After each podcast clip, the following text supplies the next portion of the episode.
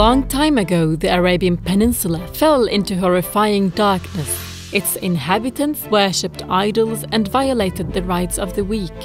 Tribes used to battle against one another for tribal matters, and newborns were buried alive if they were female.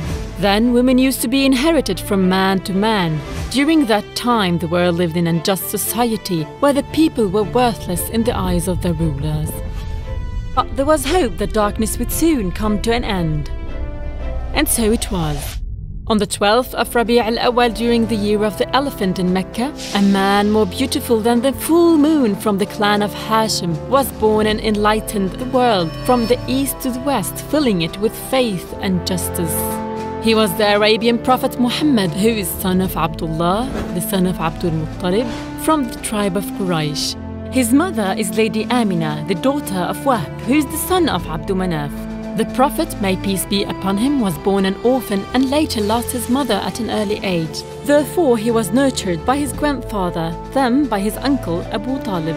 As a young boy, the Prophet worked as a shepherd and then as a merchant. He was famous for being honest and trustworthy. He received the revelation at the age of 40, becoming a prophet to humanity, a mercy and blessing to all nations of all colors.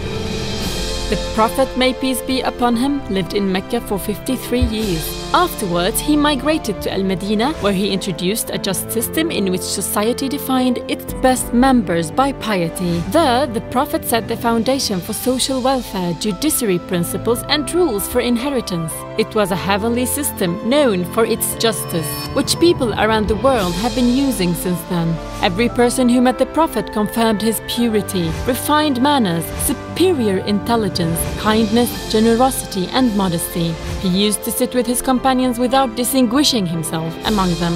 He also ate with his servants, treated the animals kindly, mended his own clothes, was merciful to children, and comforted the needy. The Prophet slept on a mat made from palm trees, which left marks on his sides, but it did not matter to him due to his modesty. The Prophet passed away on Monday, the 12th of Rabi al Awal, during the 11th year after his migration to Al Medina. The greatest man and Prophet died at the age of 63, leaving behind him a brilliant legacy, a bright light, which will never darken, and a righteous path suitable for all nations to follow.